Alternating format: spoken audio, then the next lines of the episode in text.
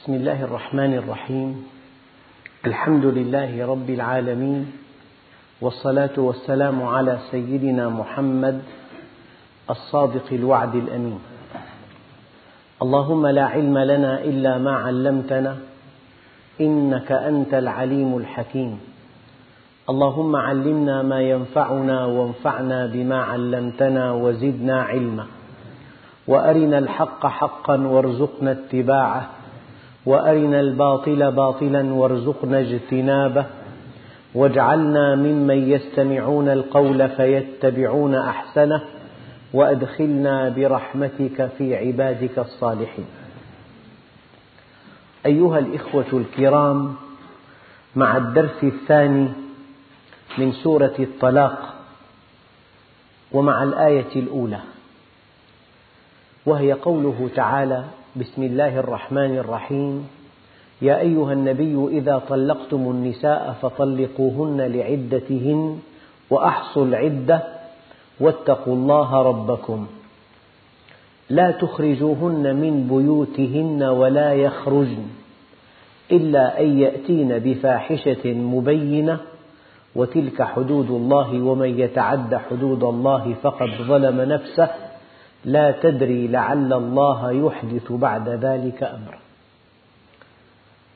أما قوله تعالى في هذه الآية واتقوا الله ربكم أي اتقوا أن تعصوه واتقوا أن تخالفوا أمره واتقوا أن تقعوا تحت سخطه واتقوا ألا تأخذوا بهذا المنهج القويم في علاقتكم بأزواجكم.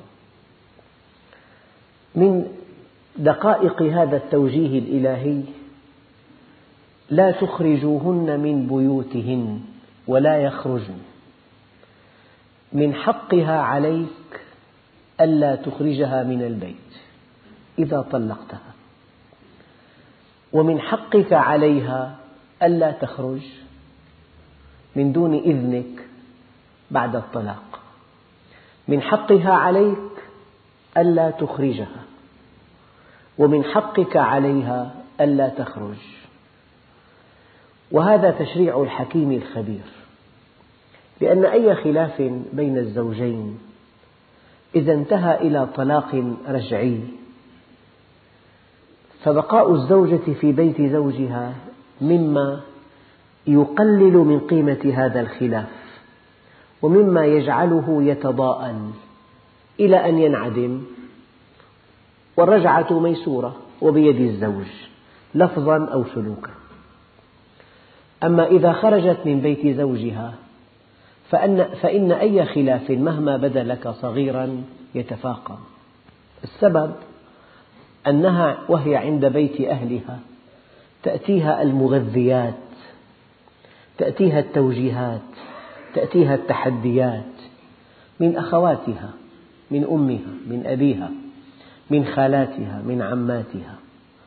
هن لا يعشن مشكلتها. يشرن عليها أن تعانده. يشرن عليها أن تستكبر عليه. يشرن عليها ألا تعبأ به. بل يشرن عليها أن تربيه. فيكبر رأسها. ويزداد انحرافها وهو حينما يراها لا تتصل به ولا تعبأ به ولا تعود إلى البيت وتهمل أمره هو أيضا يحقد عليها. فلمجرد أن تخرجها من البيت أو أن تخرج إن أخرجتها فقد تجاوزت حقوقها من حقها ألا تخرجها وإن خرجت من حقك ألا تخرج. إن خرجت فقد أساءت وضيعت حق زوجها وأولادها وإن أخرجتها فقد أسأت وأضعت حقها في بقائها في بيتها. هذا التوجيه الإلهي رافقه تشديد تشديد. ما هو هذا التشديد؟ وهو قوله تعالى لا تخرجوهن من بيوتهن. هذه النون نون النسوة أضيفت إلى البيوت التي تسكن فيها النساء. وكأن البيت الذي تسكنه الزوجة أضيف إليها. لا إضافة تملك بل إضافة تشبث. يعني أيتها المرأة تشبثي في بيتك لا تخرجي منه. إن خرجت منه أسأت إلى زوجك. إن خرجت منه تفاقم الأمر. بالتعبير الجديد تفجر الأمر. مشكلة. إما أن تحاصرها وإما أن تحتويها وإما أن تصغرها وأن تحجمها وإما أن تتفاقم وأن تكبر إلى أن تنفجر. أيها الإخوة الكرام يستنبط من هذا التوجيه الحكيم أن المرأة إذا خرجت من بيتها إلى بيت أهلها من دون إذن زوجها عقب طلاق رجعي. إذا خرجت فقد ضيعت حق زوجها وأولادها وقد عصت ربها وقد أساءت إلى أسرتها. وعقابها أن هذه المشكلة التي بينها وبين زوجها تتفاقم. تزيد إلى أن تنتهي بالطلاق الحقيقي. وكم من امرأة خرجت من بيت زوجها إلى بيت أهلها ولم ترجع أبدا. جاء دور الشيطان ينفخ فيها وينفخ فيه. يقول لها لم يتصل بك لم يأتي لزيارتك لم يسأل عنك ويقول له لم تتصل بك ولم تعد إلى البيت ولم تعبأ بك. حينما تخرج الزوجة من بيت زوجها إلى بيت أهلها عقب طلاق رجعي من دون إذن زوجها أساءت وفجرت الموقف بيدها. وإن أخرجها من بيته عنوة وقسوة وإكراها أيضا حملها على أن تزيد المشكلة سوءا. لو أن الأزواج والزوجات طبقوا جميعا هذا التوجيه الإلهي الكريم لتضاءلت قضايا المشكلات الزوجية إلى العشر. هذا كلام خالق الكون. وكأن الله سبحانه وتعالى أراد أن يحملها على البقاء في البيت وكأنه بيتك. لا تخرجوهن ما قال من البيوت. لم يقل لا تخرجوهن من بيوتكم. لا. البيت للزوج وهو مسجل باسم الزوج وهو مالكه هو الذي يبيعه. والقرآن الكريم نسبه إلى الزوجة. قال لا تخرجوهن من بيوتهن. أي أيها الزوج وإن كان البيت لك في السجلات الرسمية هو لها. في حق التشبث به. ويا أيتها الزوجة ولو أنك لا تملكين هذا البيت إنما هو بيتك في نص القرآن الكريم لا نسبة ملكية بل نسبة تشبث. الخلاصة أن كل خلاف زوجي يتضاءل إذا بقيت المرأة في بيت زوجها. وإن كل خلاف زوجي يتفاقم إذا خرجت من بيت زوجها. وقد ذكرت لكم من قبل أن قرار الطلاق قلما يبنى على محاكمة منطقية قلما يبنى على ضرورة أغلب ما يبنى على انفعال. والانفعال مؤقت الانفعال لا يدوم الانفعال يتناقص. الانفعال يتلاشى بعد حين. فالله سبحانه وتعالى لئلا يكون فرقة بين الزوجين لئلا يشرد الأولاد لئلا تنهدم الأسرة لئلا تدمر الحياة في هذا البيت جعل الطلاق بهذه الطريقة. إذا روعة تنفيذ أمر الله بهذه الفقرة. طلقتها طلاقا سنيا تطليقة واحدة في حيض في طهر لم تمسها فيه هذا الطلاق السني. طبعا لو طلقتها في حيض طلاق بدعي. لو طلقتها في طهر مسستها فيه طلاق بدعي. لو طلقتها طلاقا سنيا وفق السنة الشريفة في طهر لم تمسها فيه إلا أنك أخرجتها من بيتك إلى بيت أهلها. من أجل أن تبتعد عنك أنت عطلت حكمة أمر الله عز وجل. أرادها الله أن تبقى إلى جانبك. أراد, لك أراد الله أن تنسى بعد يومين أو ثلاثة هذه المشكلة. أرادها أن تتضاءل وأنت حينما أخرجتها إلى بيت أهلها أردتها أن تتفاقم. أعيد وأكرر أي خلاف بين الزوجين مهما كان كبيرا يتضاءل ويتلاشى بعد حين إذا بقيت الزوجة في بيت زوجها. وأي خلاف بين الزوجين مهما كان صغيرا يتفاقم وقد ينتهي إلى الطلاق إذا خرجت من بيت زوجها إلى بيت أهلها. خروجها من بيت زوجها إلى بيت أهلها من دون إذن زوجها تضييع لحق زوجها وإخراجها من بيت زوجها إلى بيت أهلها مكرهة تضييع لحقها من حقها أن تبقى لزوجها أن تبقى في بيت زوجها ومن حقه أن تبقى له وهي مطلقة لأن هذا الطلاق في الأعم الأغلب ينتهي إلى المراجعة.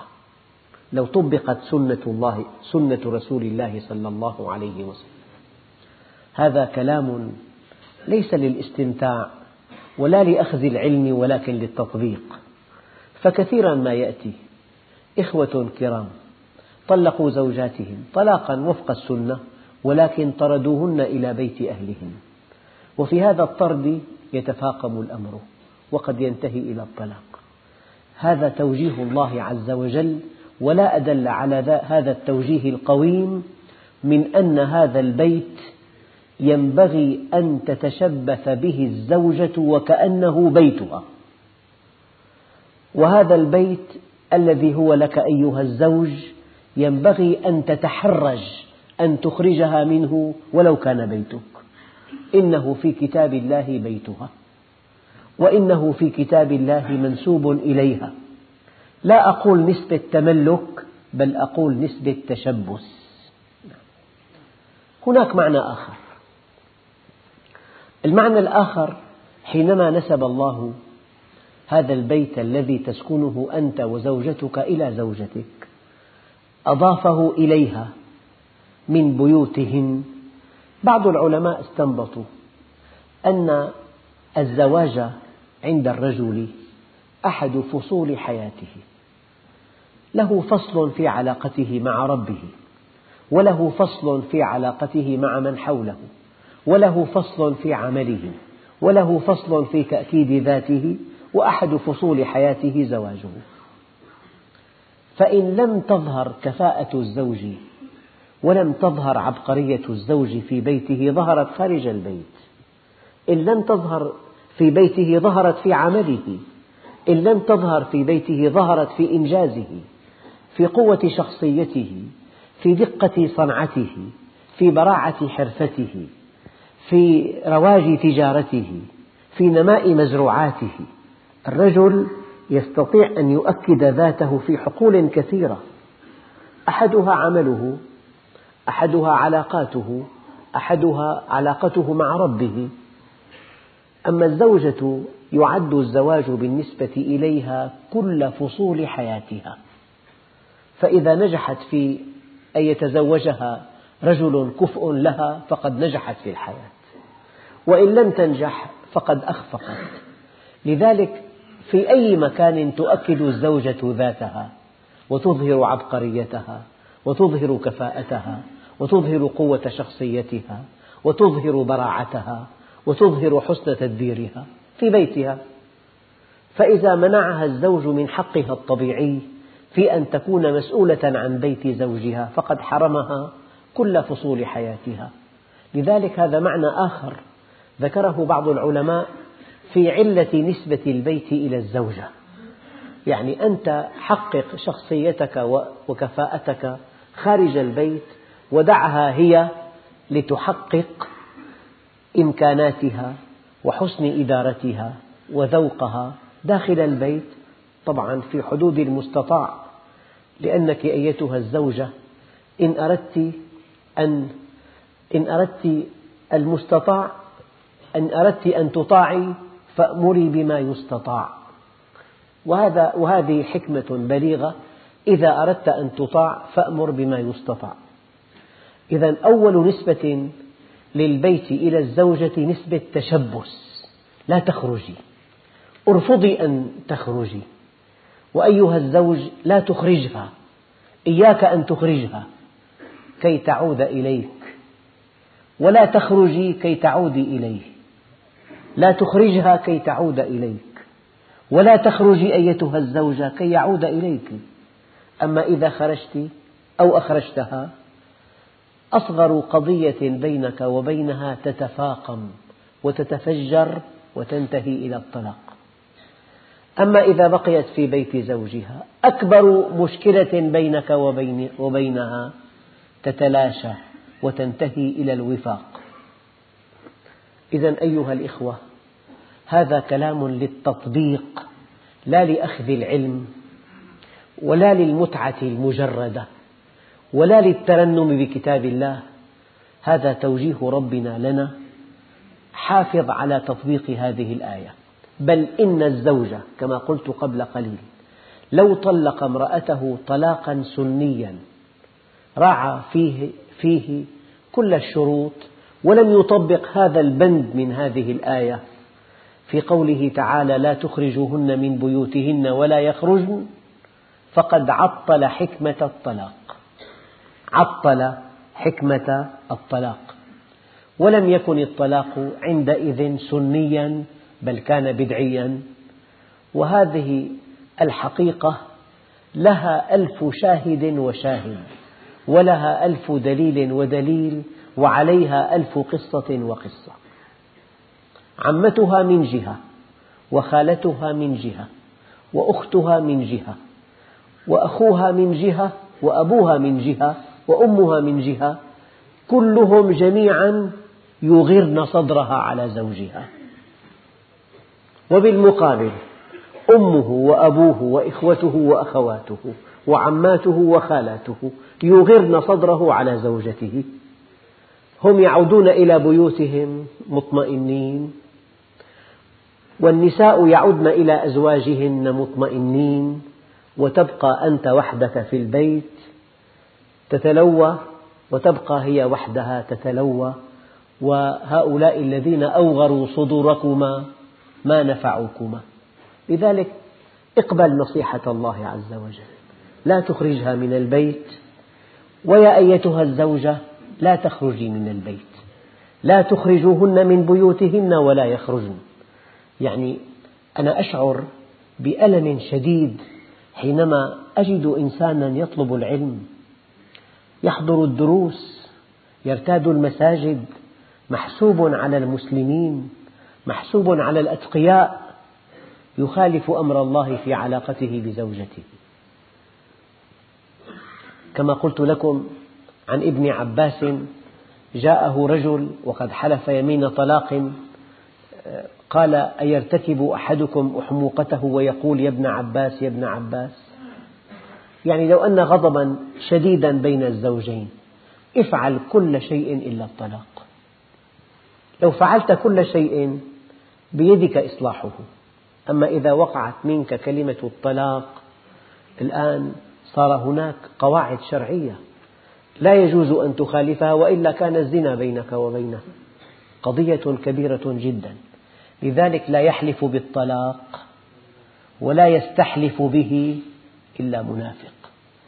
لا يحلف بالطلاق إلا من لم يعرف حق الزوجة ولا حق الزوج إلا من استخف بهذا العقد الغليظ بهذا الميثاق الغليظ الذي كان بين الزوجين. وأنا لا أكتمكم في أن أقول إن أوثق ميثاق بين بين شخصين على الإطلاق هو عقد الزواج. هذا العقد يبيح لك من المرأة ما لا يستطيع أبوها ولا أخوها ولا عمها ولا خالها ولا أمها أن ترى منها شيئا. وهذا العقد يبيح للزوجة أن ترى منه ما لا يستطيع أحد أن يرى منه. وكيف تأخذونه وقد أفضى بعضكم إلى بعض وأخذنا منكم ميثاقا غليظا. هذا الميثاق الغليظ هو عقد الزواج. أيها الإخوة الكرام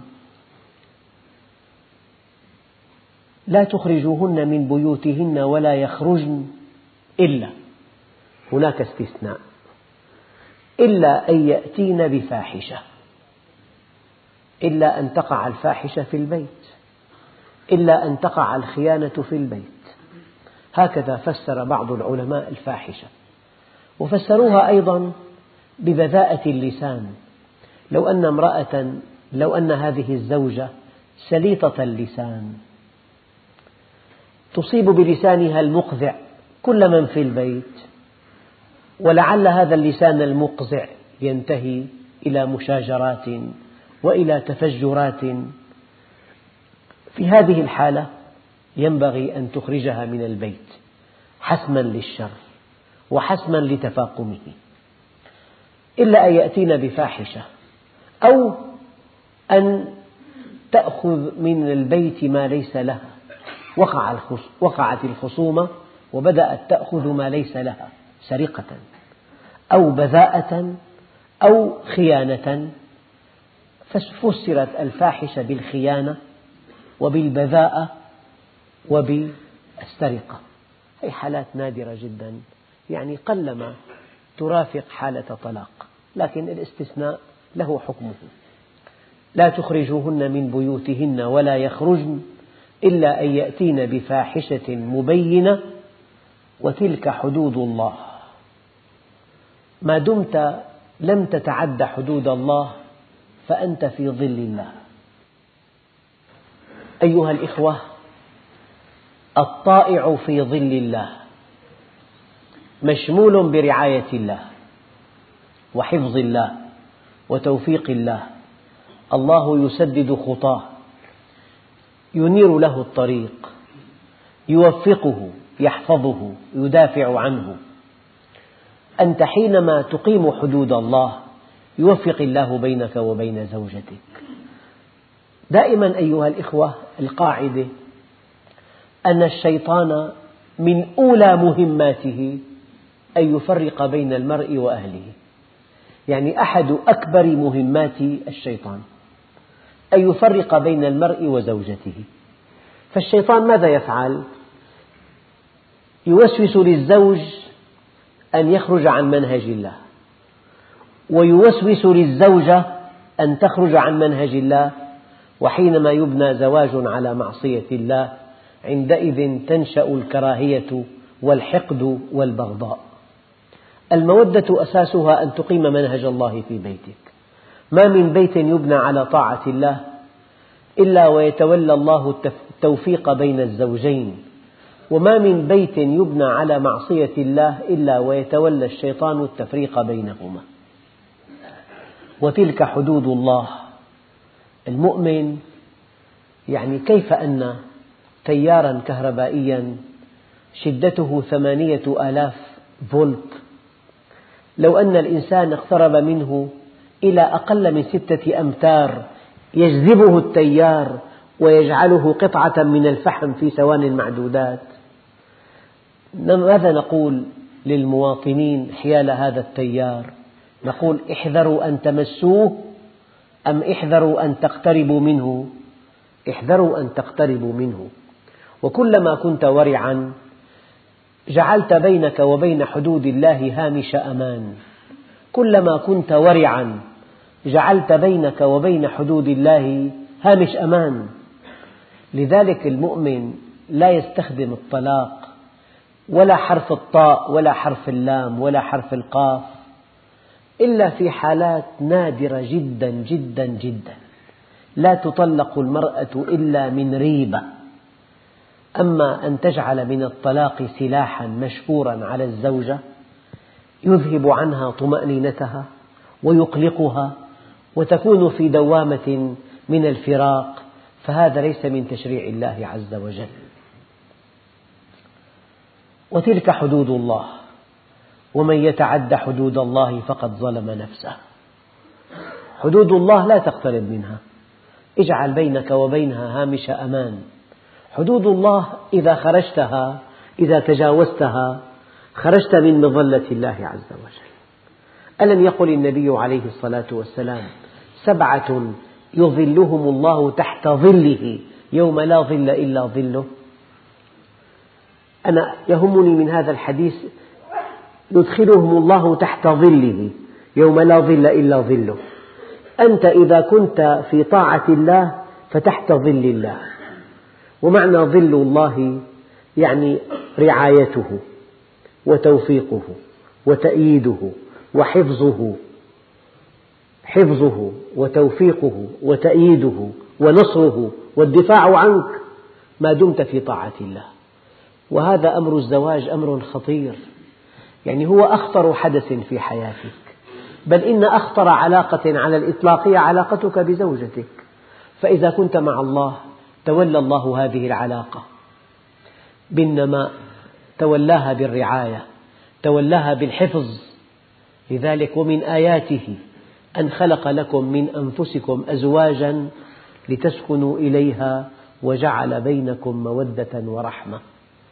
جعل بينكم مودة ورحمة. ومن آياته أنك تسكن إليها وتسكن إليك. نعم. وتلك حدود الله. لا تطلق وأنت غضبان. لا تطلق وهي حائض. لا تطلق في طهر مسستها فيه. لا تطلق إلا من ريبة. لا تطلق وتخرج. لا تخرجي أيتها الزوجة إذا طلقت تشبثي ببيتك. هذه كلها ضمانات لكي يكون الطلاق في طريقه إلى المراجعة. إذا طبقت هذه التوجيهات الإلهية كان الطلاق في طريقه إلى المراجعة وإلى التلاشي. أما إذا خالفت هذه التوجيهات عندئذ يتفاقم الأمر. وتلك حدود الله ومن يتعد حدود الله فقد ظلم نفسه. يعني هو الله عز وجل كما يقول لو أن كما يقول في الحديث القدسي الصحيح لو أن أولكم وآخركم وإنسكم وجنكم كانوا على أتقى قلب رجل واحد منكم ما زاد في ملكي شيئا. ولو أن أولكم وآخركم وإنسكم وجنكم كانوا على أفجر قلب رجل واحد منكم ما نقص في ملكي شيئا. ولو أن أولكم وآخركم وإنسكم وجنكم وقفوا على صعيد واحد وسألني كل واحد منكم مسألة ما نقص ذلك في ملكي إلا كما ينقص المخيط إذا غمس في مياه البحر. ذلك لأن عطائي كلام ومنحي ومنعي كلام. فمن وجد خيرا فليحمد الله ومن وجد غير ذلك فلا يلومن إلا نفسه. يعني ومن يطع الله ورسوله فقد فاز فوزا عظيما. فأما الذين آمنوا وعملوا الصالحات فلأنفسهم يمهدون. من عمل صالحا فلنفسه ومن أساء فعليها ومن يتعد حدود الله فقد ظلم نفسه أحيانا تجد زوج عنده زوجة صالحة تدير أمر بيته عنده منها خمس أولاد يعني راضية به وراض بها لسبب تافه تافه وفي ساعة غضب طارئ يطلقها طلقات ثلاثا ويخرجها إلى بيت أهلها. الأمر يتفاقم. أهلها يتشبثون بها يحرمونها منه ويحرمونه منها. يأتي إلى البيت بيت لا امرأة فيه لا زوجة فيه بيت موحش. المرأة وجودها في البيت مؤنس وحركتها في البيت يعني تقدم خدمات كثيرة لزوجها وأولادها أولاده جياع طعام غير موجود. البيت غير نظيف الثياب غير آه، جيدة هو حائر هو مضطرب. أنت ظلمت نفسك. كانت هي عندك وكانت في خدمتك وكانت طوع إرادتك فكفرت بهذه النعمة. أيها الإخوة نعمة الزواج من نعم الله الكبرى. أنا أقول هذا الكلام للأزواج والزوجات. يا أيها الزوج لا تكفر بنعمة الزوجة فتطلقها لأتفه سبب. أو تبعدها عن بيتك لأتفه نزوة. ويا أيتها الزوجة لا تكفري بنعمة الزوج. كم من النساء من يتمنين أن يكن زوجات وعندهن أولاد؟ هذا الشيء لم يتح لهن. فيا أيها الزوج لا تكفر بنعمة الزوجة ويا أيتها الزوجة لا تكفري بنعمة الزوج فتحرمي منه. وأيما امرأة سألت زوجها الطلاق من غير بأس لم ترح رائحة الجنة. وإن الله لا ينظر إلى امرأة لا تشكر لزوجها وهي لا تستغني عنه. هذه أيها الإخوة بعض ما في هذه الآية من حقائق. أما أن الله عز وجل حينما قال لا تدري لعل الله يحدث بعد ذلك أمرا. قال بعض العلماء هذه الكلمات في هذه الآية هي دليل أنه ليس من السنة أن تطلق المرأة تطليقات ثلاثا في مجلس واحد. الآية ما لها معنى يحدث الله بعد ذلك أمرا إن طلقتها تطليقة واحدة. إذا ترارعها يحن قلبك إليها. تنسى ما أغضبك منها تنسى خطأها تنسى انفعالها. أما إذا طلقتها بالثلاث طلاقا بائنا بينونة كبرى هذا الكلام لا معنى له. وهذه الفقرات في هذه الآية أكبر حجة على أن الطلاق السني ما كان تطبيقة واحدة في كل طهر أبدا. في كل طهر تطبيقة واحدة. طهر وثلاث أقراء.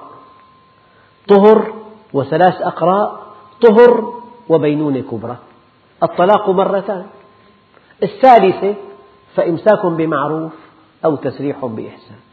والله أيها الإخوة ترتكب حماقات وترتكب مخالفات في شأن الطلاق بين شباب المسلمين وشابات المسلمين. فيما لا يحصى. هذا دليل جهل. هذا دليل بعد المسلمين عن مجالس العلم.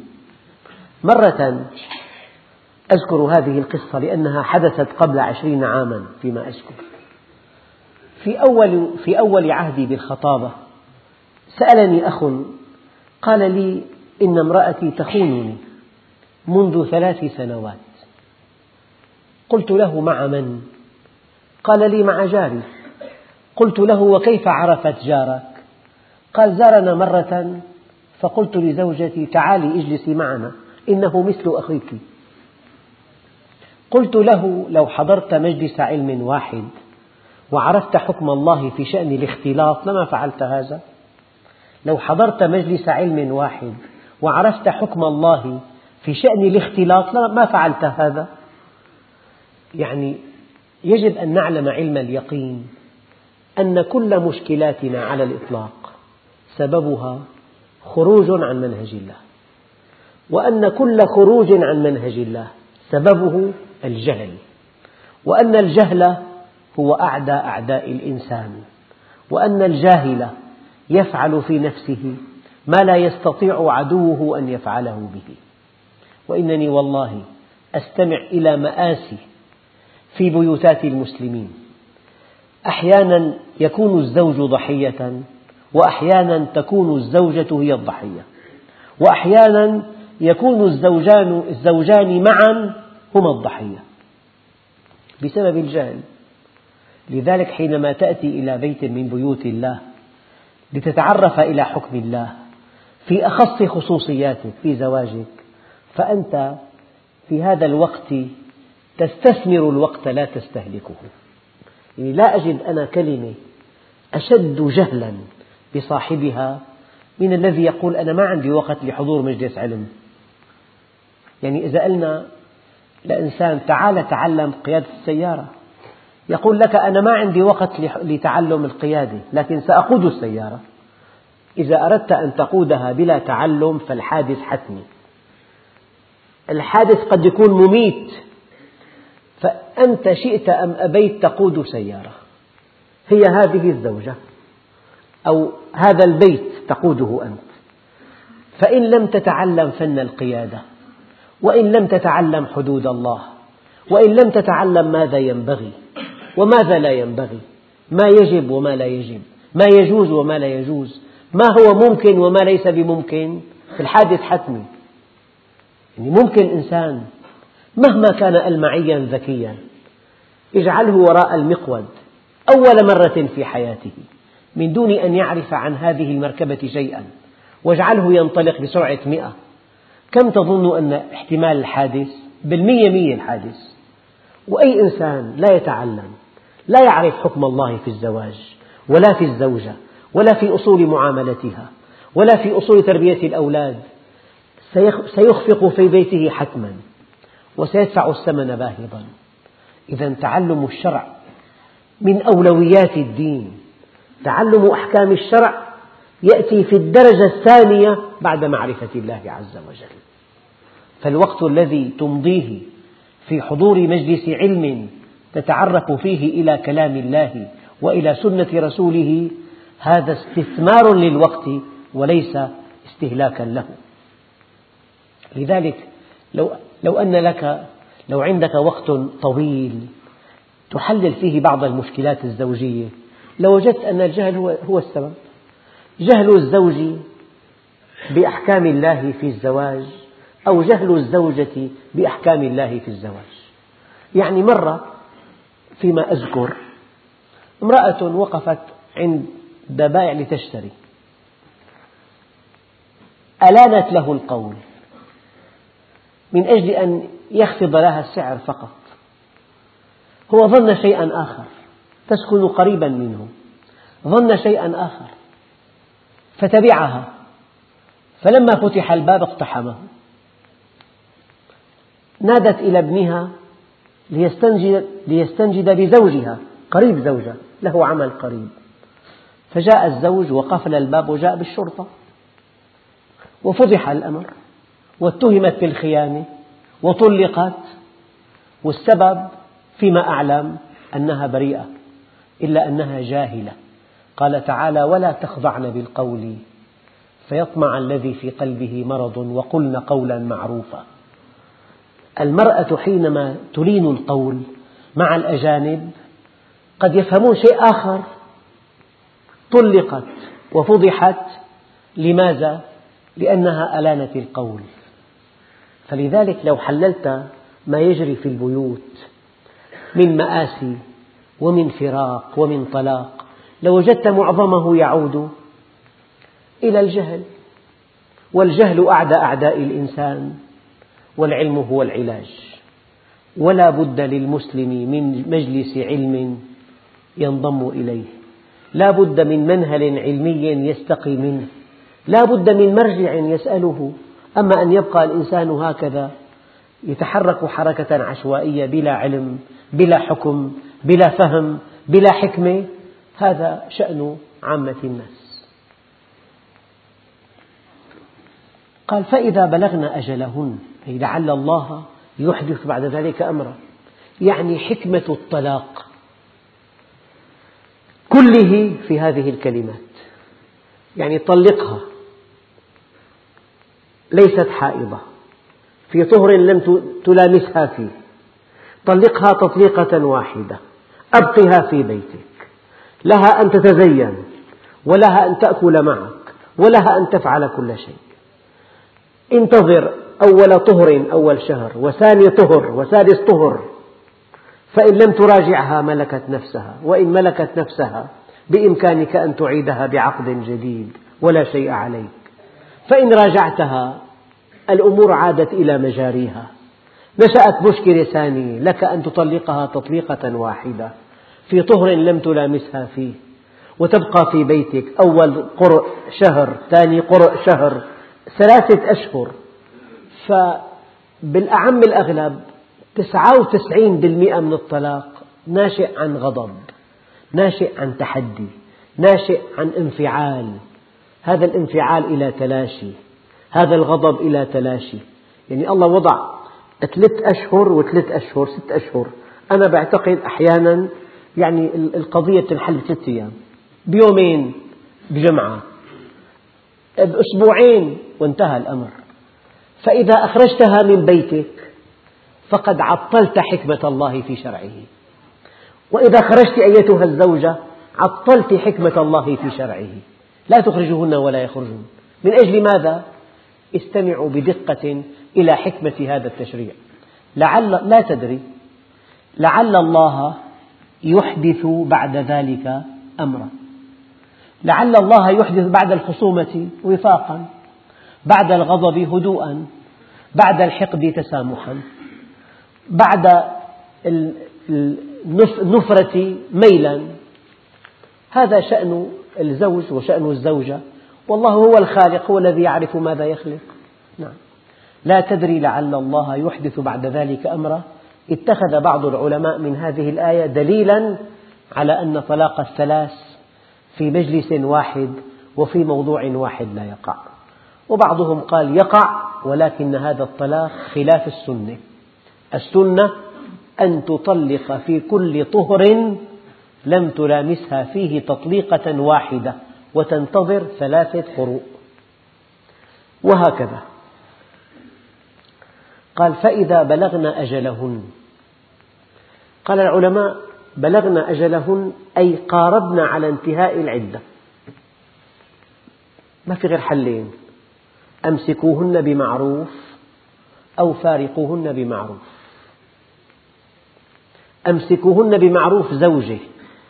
لها حقوق الزوجة تنفق عليها وترعى أمرها وتحفظ غيبتها وتود وتبالغ في مودتها وفي إكرامها وتجلس إلى جانبها بالعدل. هذه هذا هو الزواج. أو فارقوهن بمعروف. انتظر حتى تنتهي عدتها ثم أعطها مهرها المعجل والمؤخر ومتعتها. وفارقها بإحسان. هذه المرأة التي قالت يا أبا أمية لقد كان لك من نساء قومك من هي كفء لك وكان لي من رجال قومي من هو كفء لي ولكن كنت لك زوجة على كتاب الله وسنة رسوله فاتق الله في وامتثل قوله تعالى إمساك بمعروف أو تسريح بإحسان. هذا كلام الله. هناك من يمسك زوجة بغير المعروف. لا يأتي إلى البيت. لا ينفق عليها. إمساك بمعروف أو تسريح بإحسان. وإلا فالله سبحانه وتعالى ينتقم أشد الانتقام. وإلا فالله سبحانه وتعالى يدمر. إن بطش ربك لشديد. إياك أن تظلم امرأة ضعيفة لا تملك من أمرها شيئا. كم من زوج ظلم زوجته. فذاق وبال أمره. كم من زوجة ظلمت زوجها فذاقت وبال أمرها. المؤمن يعامل زوجته من خلال الله عز وجل. يعني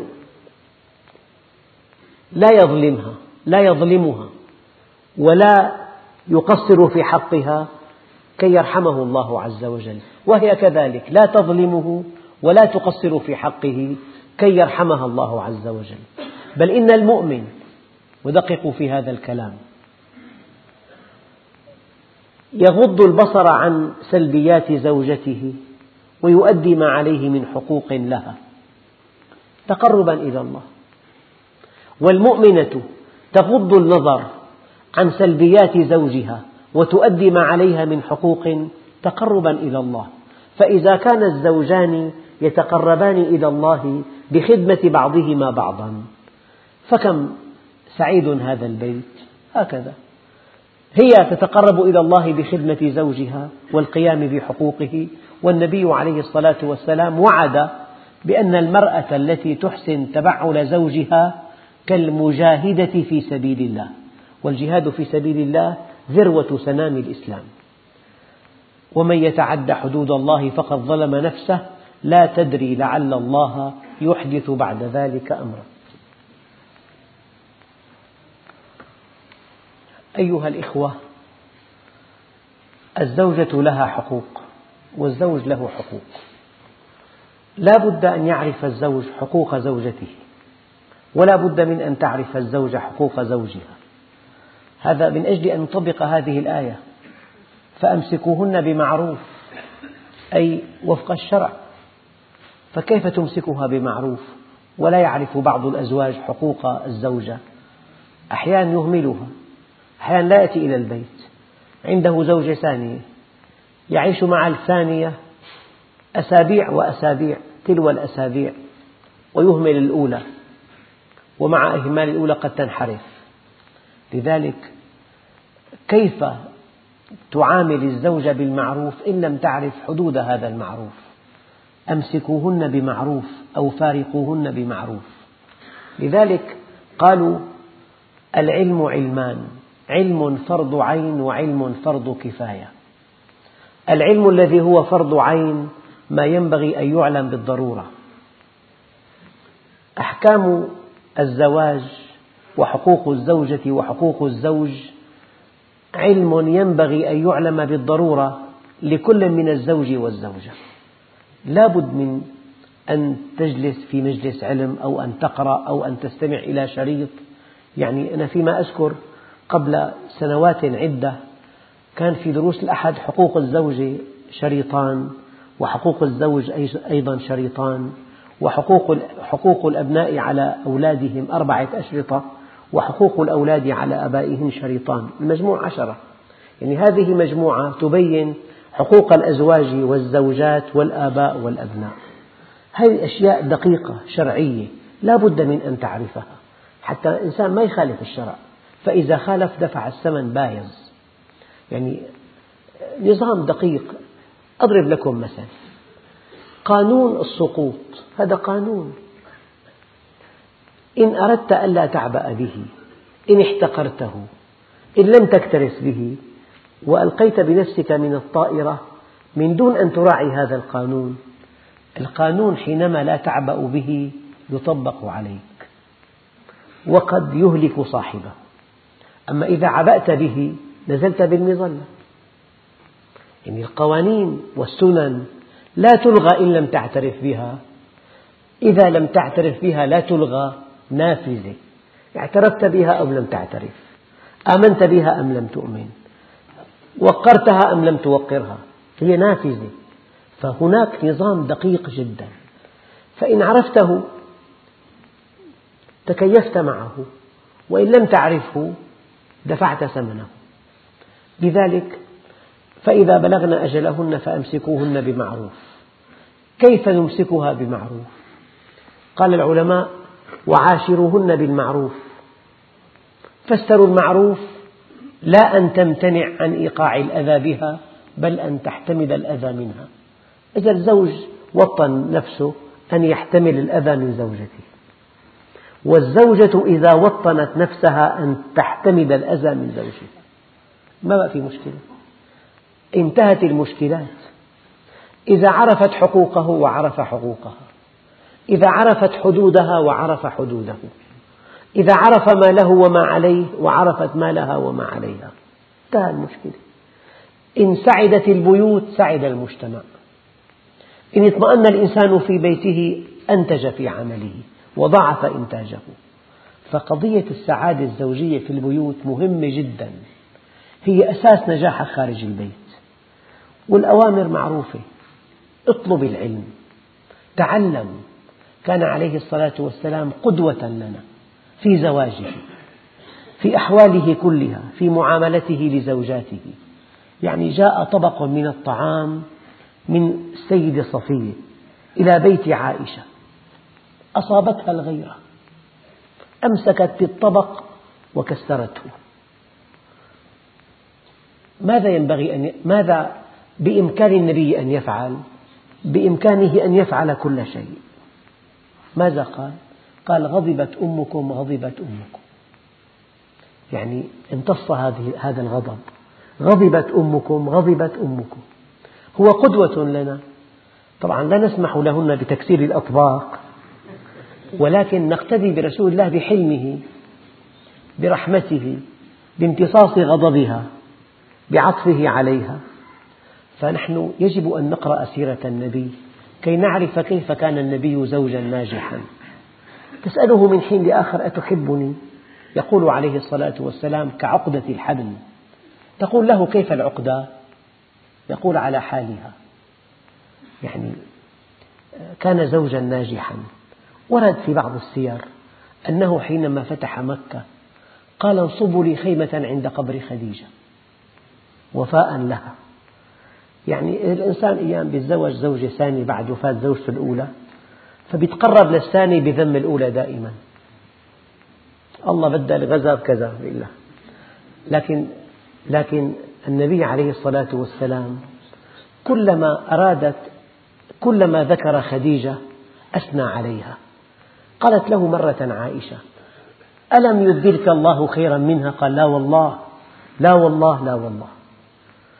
وفاؤه لزوجاته عجيب حلمه عليهن عجيب رحمته بهن عجيب لطفه لهن عجيب. كان إذا دخل بيته بساما ضحاكا. كان يقول أكرم النساء فوالله ما أكرمهن إلا كريم ولا أهانهن إلا لئيم. يغلبن كل كريم. ويغلبهن لئيم. وأنا أحب أن أكون كريما مغلوبا من أن أكون لئيما غاليا غالبا. كان يقول إنهن المؤنسات الغاليات. فنحن بالإسلام ما في عنا تفرقة. الزوجان متكافئان في التكليف والتشريف والمسؤولية. والنساء شقائق الرجال. والآيات القرآنية كلها موجهة للنساء أيضا أبدا. وأبلغ آية. إن المسلمين والمسلمات والمؤمنين والمؤمنات والقانتين والقانتات والتائبين والتائبات والصادقين والصادقات والصابرين والصابرات والصائمين والصائمات والحافظات والحافظين فروجهن والحافظات. يريد الله عز وجل أن يؤكد من عمل صالحا من ذكر أو أنثى وهو مؤمن فلنحيينه حياة طيبة. فاستجاب لهم ربهم أني لا أضيع عمل عامل منكم من ذكر أو أنثى بعضكم من بعض. مساواة تامة بين الزوجين. قال تعالى وأتمروا بينكم بمعروف. فهذا حكم الله في الزواج. وأرجو الله سبحانه وتعالى أن تترجم هذه الآيات إلى سلوك أن تنتهي هذه الآيات إلى بيوت سعيدة. السعادة أيها الإخوة لا تنبع من مساحة البيت ولا من موقعه ولا من ثمنه ولا من مركبة ولا من دخل كبير تنبع من داخل الزوجين. إذا عرفا ربهما وأقبلا عليه كان بيتهما قطعة من الجنة. فإذا ابتعدا عن الله عز وجل كان البيت قطعة من الجحيم. أيها الإخوة الكرام ما أردت من هذا الدرس أن يكون درس تفسير بقدر ما أردته أن يكون تطبيق عملي. أن يكون هذا الدرس سبب لسعادتكم في بيوتكم.